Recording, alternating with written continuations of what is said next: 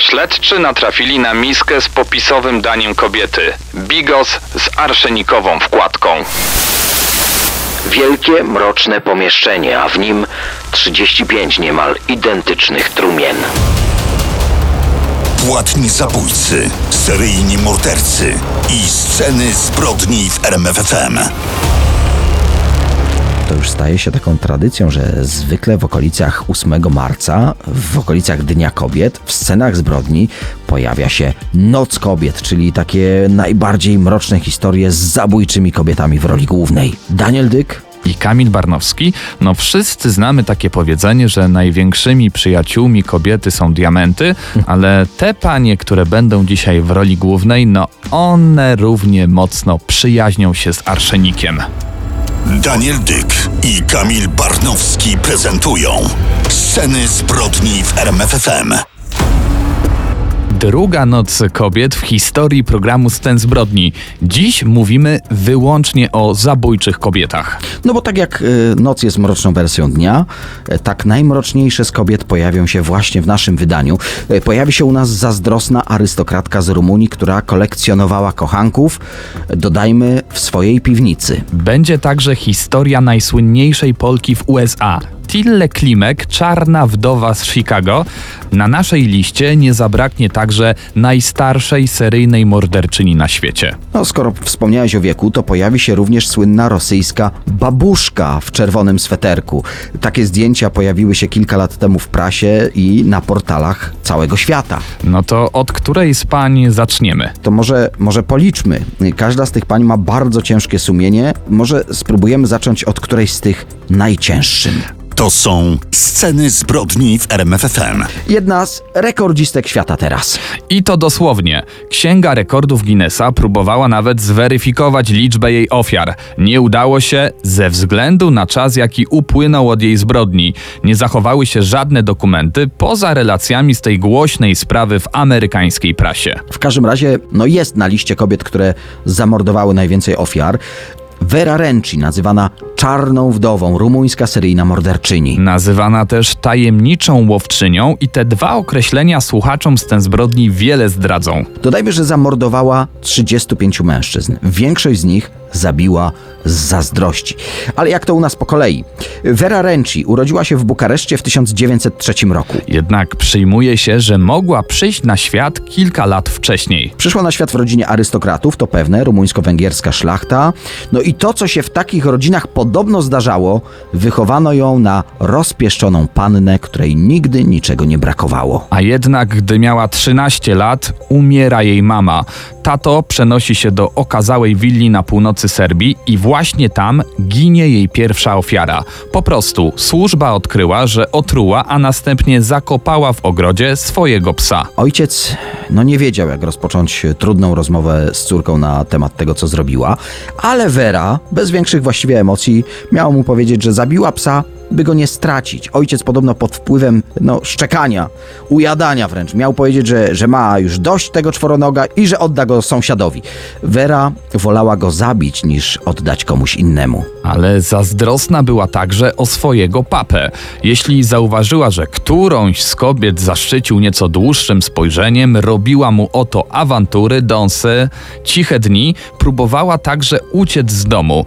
Ojciec nie radził sobie z jej emocjami, zrobił co umiał, po prostu pozbył się problemu i oddał ją do szkoły dla dziewcząt, znanej z surowej dyscypliny. Vera jednak nie nabrała tam manier. Unikała raczej koleżanek, migała się od lekcji, które kompletnie jej nie interesowały, a jednak znalazła coś, co ją zaintrygowało. To chłopcy z, ze szkoły po sąsiedzku. Kusiła ich, a oni no, na jej wdzięki nie pozostawali obojętni. Zdarzało jej się osobiście wykradać ze swojej szkoły, zakradać do męskiego internatu. Tam ją przyłapano, ojca wezwano, by przywołał córkę do porządku, by okiełznał jej nieprzystojne zachowania. No, skandal wisiał w powietrzu. Jeśli wierzyć późniejszym zapiskom, Vera rozkochała w sobie wielu rówieśników, ale to jej absolutnie nie wystarczało. Podobno jej kochankami zostali nauczyciele szkolni, a także biznesmeni z okolicy. W wieku 19 lat wróciła do rezydencji papy ze znacznie starszym od niej bogatym bankierem z Austrii. Karl Schink był w niej szaleńczo zakochany, spełniał wszelkie jej zachcianki. Wzięli ślub, zamieszkali w okazałym zamku. Vera urodziła mu dziedzica fortuny, syn dostał na imię Lorenz. No nie mogło być większego rodzinnego szczęścia. A jednak Karl pracował ciężko, znikał na całe dni. W umyśle jego młodej żony pojawiły się podejrzenia, że może ma kochankę. Z czasem te podejrzenia zmieniły się w niemal pewność. Każde wyjście męża to dla niej oczywista zdrada. I nagle Karl Schink zaginął. Oj, jak ona rozpaczała. Każdy z sąsiadów właściwie dowiedział się, że niewierny mężczyzna porzucił ją dla innej. Gdy sąsiedzi doskonale znający owego austriackiego bankiera, raczyli wątpić, sugerować, że to niemożliwe, że porzucenie żony, a zwłaszcza maleńkiego syna, to zupełnie nie w jego stylu. No wówczas pokazywała sąsiadom list od męża. Przepraszam, nie mogę z tobą być. Kocham inną. Minął rok, mąż nie wraca. Vera jest wciąż młodą kobietą, jej serce zabiło mocniej do serbskiego adwokata. Ale jak może za niego wyjść za mąż, skoro pierwszy mąż nie dał jej rozwodu? Zaczęła więc ubierać się na czarno i przekonywać wszystkich, iż otrzymała wieści, jakoby jej mąż zginął w wypadku drogowym, na pewno nie żyje. Udało jej się przekonać także urzędników, którzy wydali stosowne zaświadczenie, mimo że przecież nie było ciała. Żaden lekarz nie potwierdził wersji Wery, no ale to było 100 lat temu, więc kto wie, jak wtedy działali urzędnicy. No ale nic wtedy już nie stało na przeszkodzie. Mogła wyjść za Josefa Renci. O ile co do pierwszego męża nie ma absolutnie żadnych dowodów na to, że ją zdradzał, o tyle drugi mąż robił to niemal jawnie przy każdej sposobności. Finał był taki sam. Józef Renci po kilku miesiącach małżeństwa wyjechał i opuścił młodą żonę. Minął kolejny rok i wyobraźcie sobie, mąż przysłał jej wtedy list, a w nim oświadczył, że opuszcza żonę na zawsze. E, Ta wiadomość rozeszła się po miasteczku w formie plotki, a tym samym Vera miała znowu zielone światło, by szukać kolejnej wielkiej miłości, ale nauczona doświadczeniem postanowiła już nigdy nie wychodzić za mąż. Trzeba przyznać, serce miała pojemne, wielokrotnie się zakochiwała. Pokazywała się na bankietach, na których łowiła nowych kochanków, ale przecież bankietów nie organizuje się dostatecznie często jak na jej potrzeby. Tak więc odwiedzała wieczorami restauracje, gdzie wypatrywała przystojnych mężczyzn i zapraszała ich do siebie. No właśnie wtedy została nazwana tajemniczą łowczynią. Nie miała jednego typu co do y, wybranków. Bywali i starzy, i młodzi, i biedni, i bogaci, ale najważniejsze, y, musieli być kawalerami, żadnych żonatych, no i nie mogli pochodzić z najbliższej okolicy. Zdarzało się, że adorator przybywał nawet z samego Wiednia, tak był zakochany. Niektóre związki trwały kilka dni, inne wiele tygodni. Wówczas, gdy panowie znikali, po miasteczku rozchodziła się wiadomość, że o, kolejny niewierny facet opuścił wdowę. Nikt nie zorientował się, że w rzeczywistości nie opuszczali jej rezydencji. Za to w piwnicy jej domu przybywało trumien obitych cyną, układanych jedna koło drugiej. To trwało całe lata, ale zawsze w końcu każdy seryjny morderca popełnia jakiś błąd. W przypadku Wery Renci ten błąd miał na imię Leonard. Leonard Milorad, serbski bankier, żonaty od 20 lat, dał się złowić wdowie. Gdy spacerował w jej towarzystwie, został zauważony przez swoją krewną, jedną z tych życzliwych. Ona napisała do jego żony list, że widziała na własne oczy, jak Leo prowadza się z wdową o wątpliwej reputacji. No i gdy ów mąż nie wrócił do domu, żona bankiera próbowała go odnaleźć, ustaliła oczywiście łatwo, kim jest owa wdowa, doniosła na policję. Jest maj 1925 roku. Lokalna policja odwiedza rezydencję Wery Renci, a ta przywitała ich słowami, jeśli wierzyć amerykańskiej prasie. Cóż, y, wiedziałam, że przyjdziecie i właściwie bez dodatkowych pytań wskazała drzwi od piwnicy. Wyobraźcie sobie wielkie mroczne pomieszczenie, a tam 35 niemal identycznych trumien. Na każdej tabliczka z imieniem i nazwiskiem, wiek, a także zapisane ile to dokładnie dni był kochankiem Wery. Tam także znaleziono obu jej zaginionych mężów. Tak, y, były dwie trumny z mężami, 32 trumny z kochankami, no i 35 trumna z imieniem i nazwiskiem Lorenz Schink, lat 10. To dopełnia obrazu tego horroru, czarna wdowa zabiła także swojego własnego syna. Niestety ruchliwy, ciekawski chłopak przypadkiem poznał mroczną tajemnicę tej piwnicy, więc został przez mamę otruty, by nie zdradził jej sekretu, a poza tym wyrastał na przystojnego mężczyznę, który na pewno znalazłby sobie jakąś pannę, a na to zazdrosna matka nie mogła pozwolić. Najlepsze, co mogła dla niego zrobić, to tulić go, gdy konał i głaskać po włosach, zapewniając, że zostaną już na zawsze razem.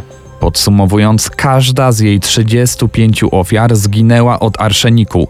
Dodawała go do wina lub do kolacji. W śledztwie miała przyznać, że nie wszyscy zjedli dostatecznie dużą dawkę, by zginąć od razu, dlatego niektórzy z kochanków konali całymi dniami. Dlaczego to robiła?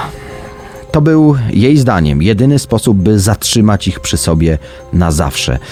Miała w piwnicy fotel, na którym siadała pośród trumien i rozmawiała ze swoimi mężczyznami. Vera Renci została skazana na szubienicę. Jednak w Serbii zakazano wieszania kobiet, więc wyrok zamieniono na dożywotnie więzienie. Za kratami jej kochankowie wciąż z nią byli. Twierdziła, że ją odwiedzają. Strażnicy zapamiętali, że na przemian śmiała się i płakała, więc prawdopodobnie nie wszystkie wizyty byłych mężów i kochanków były dla niej przyjemne. I na koniec tej historii dodajmy, że Vera zmarła w więzieniu w wyniku udaru tuż przed wybuchem II wojny światowej. Choć inna wersja tej historii mówi, że całą wojnę przesiedziała za kratami i zmarła dopiero w latach 60. No to czas na kolejną zabójczą babkę. To określenie pasuje doskonale do tej pani ze względu na jej wiek w momencie aresztowania. To sprawa, która miała swój sądowy finał zupełnie niedawno. Jedna z najbardziej wstrząsających historii kryminalnych roku 2015. Zresztą na stronie rmf24.pl wciąż można odnaleźć szokujące artykuły na temat aresztowania w Rosji jednej z seniorek, dokładnie 67-latki Sankt Petersburga. Szczególnie zdjęcia tutaj przekuwają uwagę, zniszczone oblicze starszej pani, rozczochrane włosy i charakterystyczny czerwony sweterek. Właśnie w tym stroju przywitała reporterów i milicjantów, którzy czekali pod jej mieszkaniem w trakcie aresztowania. Powiedziała: Wiedziałam, że przyjdziecie, i posłała w ich kierunku całusa. Ale tutaj pojawia się pytanie, kim jest owa mordercza starsza pani, nazywana przez prasę babcią rozpruwaczem. Chociaż część gazet nazywa ją po prostu babą Jagą. Tamara Mitrofanowna urodziła się w 1947 roku w miejscowości Użur w kraju krasnojarskim. Czyli Rosja, a tutaj dokładnie Syberia. No i jak każda dziewczynka z dalekiej prowincji marzyła o zamieszkaniu w stolicy i rzeczywiście do Moskwy przyjechała na studia pod koniec lat 60., ale gdy studia ukończyła, wyszła za mąż za Aleksieja Samsonowa i razem zamieszkali w Leningradzie. No, młodsi słuchacze mogą nie pamiętać, że taką nazwę, pamiątkę po wodzu rewolucji październikowej, nosił przez większość XX wieku Sankt Petersburg. Ale w każdym razie w roku 2000 mąż tej kobiety nagle znika. Samsonowa zgłosiła zaginięcie, ale milicji nie udało się go odnaleźć. Dopiero po latach okazało się, że był jedną z jej kilkunastu ofiar. Zamordowała go i pozbyła się ciała, ale po zaginięciu męża zwolnił się przecież pokój w ich mieszkaniu. Przedsiębiorcza żona zaczęła ten pokój wynajmować. I tak w 2003 roku doszło do kłótni z jednym z lokatorów Tamary Samsonowej. Ona ostatecznie go zabiła. Zwłoki poćwiartowała i po prostu rozrzuciła na jednej z ulic Petersburga. Ale przenieśmy się teraz do marca 2015 roku. W jej mieszkaniu trwa remont generalny. Na ten czas zamieszkała u 79-letniej Walentiny Ulanowej. Remont się trochę przedłużył, panie musiały spędzić ze sobą więcej czasu i więcej, aż w końcu się zaprzyjaźniły. Ale szczególnie Tamara Samsonowa zaprzyjaźniła się z mieszkaniem przyjaciółki, tak to powiedzmy. No tak, gdy ta poprosiła ją w końcu, by się od niej wyprowadziła, babcia rozpruwacz postanowiła rozstać się z przyjaciółką, ale na własnych warunkach. Ona nabyła w aptece mocny lek. Wracając do mieszkania Walentiny, kupiła jeszcze jej ulubioną sałatkę, no tak na zgodę. Jak się domyślacie, sałatkę wyjątkowo mocno przyprawiła środkami z apteki. Jest 23 lipca. Ciało Walentiny Ulanowej leży w kuchni. Sałatka podziałała tak szybko, że staruszka nie zdążyła nawet odejść od posiłku. Tamara Samsonowa zajęła się ciałem przyjaciółki z niezwykłą wprawą. Jak miało wykazać późniejsze śledztwo, miała w tym naprawdę duże doświadczenie. Zjawiła się w kuchni z dwoma nożami i piłą. Najpierw odcięła głowę przyjaciółki, następnie przepiłowała ciało na pół, kolejno nożami odcinała fragmenty przyjaciółki. O, głowę i ręce, by nie można było ich zidentyfikować, postanowiła ugotować w dużym garnku, a resztę przyjaciółki upchnęła do kilku toreb, które jedna po drugiej taszczyła z mieszkania. W rosyjskiej prasie istniały dwie wersje tego, co było dalej. Jedna z nich mówi, że trzy dni później na rozczłonkowane ciało natrafił jeden z mieszkańców osiedla.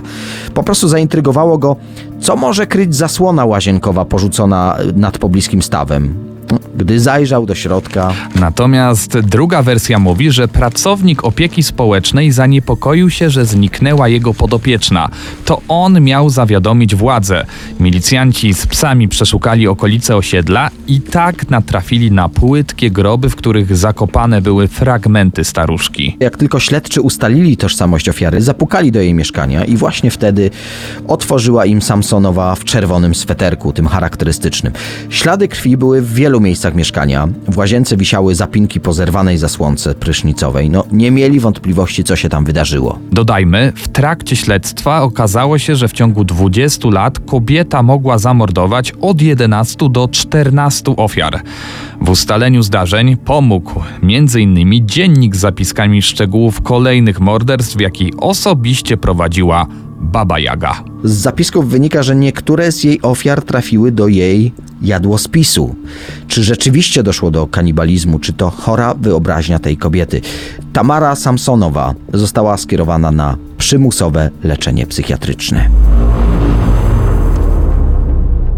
Przygotowaliśmy dzisiaj dla Was kolejną porcję morderczych historii. No powieka wam nie opadnie przy tych tematach. Sceny zbrodni, Noc kobiet, no i zabójcze panie, tym razem Tilly Klimek, czarna wdowa z Chicago, znana też jako kapłanka Sinobrodego. Na początku XX wieku mordowała swoich mężów i sąsiadów. Ty powiedziałeś Tilly, ale była też znana pod e, imieniem Tilie, bo to tak naprawdę pani Otylia Gburek, urodzona w 1876 roku na terenie Polski pod zaborem niemieckim. Ona jako dziecko wyemigrowała z rodzicami do USA i zamieszkała w polonijnej dzielnicy w Chicago. No, wtedy Chicago było drugim największym polskim miastem zaraz po Warszawie. Pierwszy raz pani Gburek wyszła za mąż, gdy miała 14 lat. Jej wybrankiem został Jan Mitkiewicz, oczywiście polskiego pochodzenia. Jednak jej mąż po blisko 26 latach związku zmarł nagle na zawał serca. Od tego momentu rozpoczął się taki ślubno-pogrzebowy maraton z Otylią Klimek w roli głównej. No tak, miesiąc później kobieta związała się z sąsiadem z okolicy, który co ciekawe również niespodziewanie umarł. W tym samym roku ponownie wyszła za mąż i ponownie owdowiała. Kobieta świetnie gotowała, dlatego mężczyźni do niej lgnęli. Zresztą cała okolica była pod wrażeniem jej umiejętności.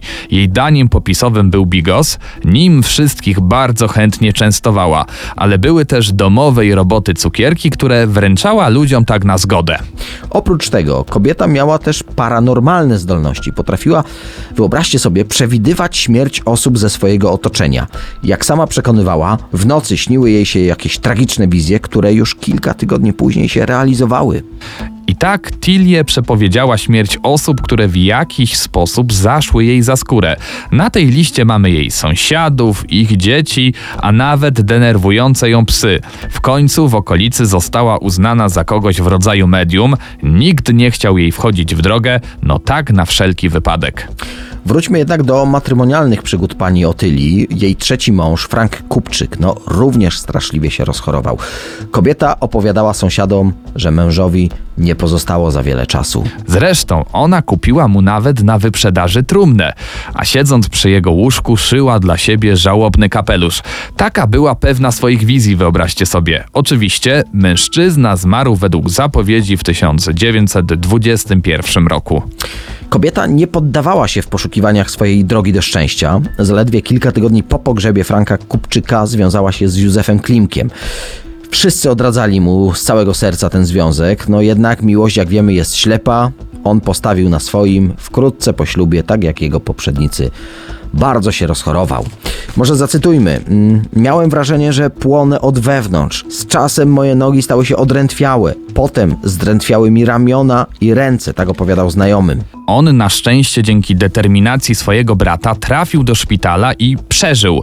Lekarze podejrzewali, że został otruty. Ich diagnozę potwierdziły badania. Józefowi został na pewno podany arszenik. Pani Klimek, żona Józefa, została natychmiast aresztowana. Podczas przeszukania mieszkania śledczy natrafili na miskę jej popisowego dania, czyli bigosu z arszenikową wkładką, którym to tygodniami karmiła swojego męża.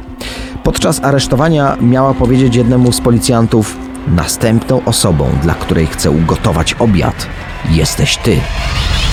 Ostatecznie kobieta po nieudanym otruciu czwartego męża została aresztowana pod zarzutem zaplanowanego morderstwa. Przeprowadzono również ekshumację poprzednich zmarłych mężów kobiety i u wszystkich znaleziono spore ilości arsenu.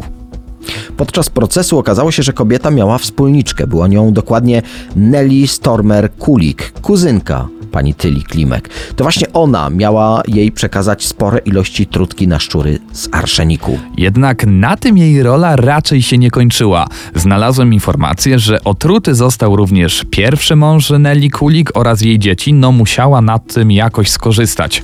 Amerykańska prasa nazwała kobiety arszenikowymi wdowami z polskiej dzielnicy. O, taki przydomek. Schemat działania Klimek był zawsze taki sam. Szukała mężczyzny polskiego pochodzenia, najlepiej majętnego. Następnie szybki ślub, systematyczne podtruwanie arszenikiem, a gdy ten podupadał na zdrowiu, no, przepisywał majątek na swoją wybrankę. Tylia w międzyczasie ubezpieczała też męża na wypadek śmierci. On umierał, ona zgarniała pieniądze i taki proceder zapewniał jej odpowiedni poziom życia. Ale w czasie śledztwa do lokalnych gazet zaczęły napływać informacje, które wskazywać mogą, że y, tych ofiar morderczej kobiety, czy też tego duetu morderczych kobiet mogło być znacznie więcej. Niestety dokładnej listy nie poznamy już nigdy. Mnie najbardziej zastanawia to, co przyciągało mężczyzn do Tyli Klimek. No o tym, że dobrze gotowała, o tym już wspominaliśmy. Szczególnie Bigos. Jednak jak czytamy w ówczesnych gazetach, kobieta nie była zbyt atrakcyjna, w zaawansowanym wieku jak na tamte czasy, niska, z nadwagą, ledwo mówiąca po angielsku, ale mimo tego potrafiła okręcić sobie wokół palca praktycznie każdego mężczyznę. To jest właśnie ten magnetyzm polskich kobiet, tak myślę. W każdym razie, mm, seryjna morderczyni mężczyzn Tilly Klimek została skazana na dożywocie w marcu 1923 roku. Był to wtedy najsurowszy w historii wyrok dla kobiety w tym hrabstwie. Sąd zakazał też jej jakiejkolwiek pracy w okolicach więziennej stołówki. Natomiast Nelly Kulik została zwolniona z więzienia po zaledwie roku odsiadki. Wróćmy jeszcze do tej głównej winowajczyni, bo według różnych szacunków Tylia Klimek otruła 20 osób, z czego 14 ze skutkiem śmiertelnym. Zmarła w więzieniu na atak serca w wieku 60 lat. Jak sama później przyznała, nigdy mężczyzn nie kochała. Raczej bardzo nimi pogardzała. Mroczna, czarna wdowa z Polski jest wiecznie żywą legendą za oceanem. Pani Klimek do dzisiaj pozostaje seryjną morderczynią z największą ilością ofiar w historii Chicago. To są sceny zbrodni w RMFFM. Najstarsza seryjna morderczyni na świecie.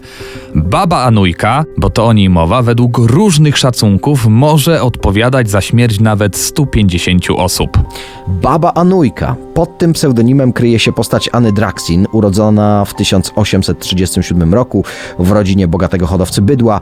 Wychowała się na serbskich ziemiach, wchodzących oczywiście wtedy w skład e, Cesarstwa Austro-Węgierskiego. Musimy zaznaczyć, niezwykle inteligentna kobieta, znająca pięć języków, ale jej wielką pasją były też nauki powiązane z medycyną, czyli głównie chemia i biologia, ale równie mocno była zafascynowana ziołolecznictwem. Dodajmy też, że Anna wyszła za mąż, urodziła 11 dzieci. Niestety tylko jedno dziecko przeżyło do dorosłości. No takie to były trudne czasy. Ostatecznie po różnych życiowych zawirowaniach została na świecie sama jak ten palec. Miała wtedy 40 lat. Właśnie w tym momencie postanowiła powrócić do swojej odwiecznej pasji, czyli tego leczenia ziołami. Wyjechała na wieś i w swoim domu stworzyła prężną pracownię, w której powstawały mikstury na dosłownie każdą chorobę. I to właśnie wtedy przez okolicznych mieszkańców została nazwana babą Anujką. Ta dość e, sielska jak dotąd historia kończy się właśnie w tym miejscu, bo miksturą, która cieszyła się największym powodzeniem, była magiczna woda. Nie było to nic innego, tylko mieszanina arszeniku i toksycznych substancji z roślin. Do zielarki przychodziły prawdziwe tłumy, na przykład kobiety znudzone swoimi mężami, które chciały przejąć ich majątek, albo mężczyzn, którzy zapragnęli zmienić swoją żonę.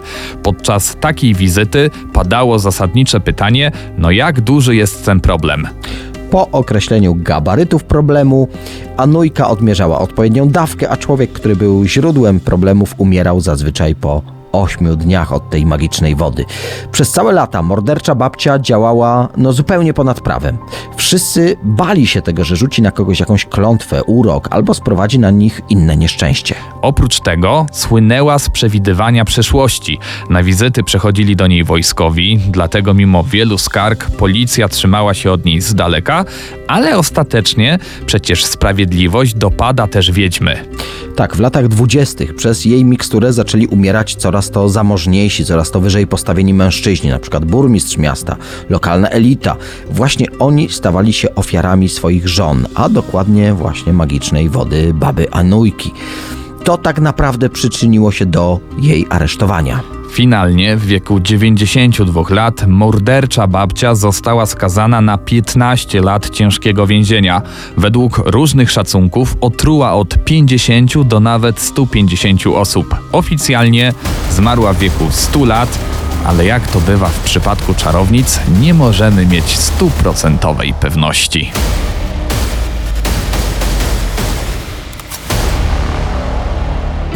To co, jak zwykle po nagraniu podcastu Sceny Zbrodni zrobiliśmy się głodni, skoczymy na miasto, na Bigos? Nie, nie, ja sobie już jedzenie odpuszczę, chyba nawet na najbliższe dni, ale to bardzo dobrze mi zrobi. Będę taki lżejszy, pod górę będę szybciej na rowerze wjeżdżał, także to same plusy. No ja jak przejdę na twoją dietę, to może się zapnę w tę motocyklową swoją skórę. Także my odpuszczamy posiłki. Tak, tak, tak. Co najmniej na tydzień do następnego podcastu, który mam nadzieję pozwoli nam zapomnieć o diecie dzisiejszych bohaterek. Y, Do usłyszenia, Daniel Dyk. I Kamil Barnowski.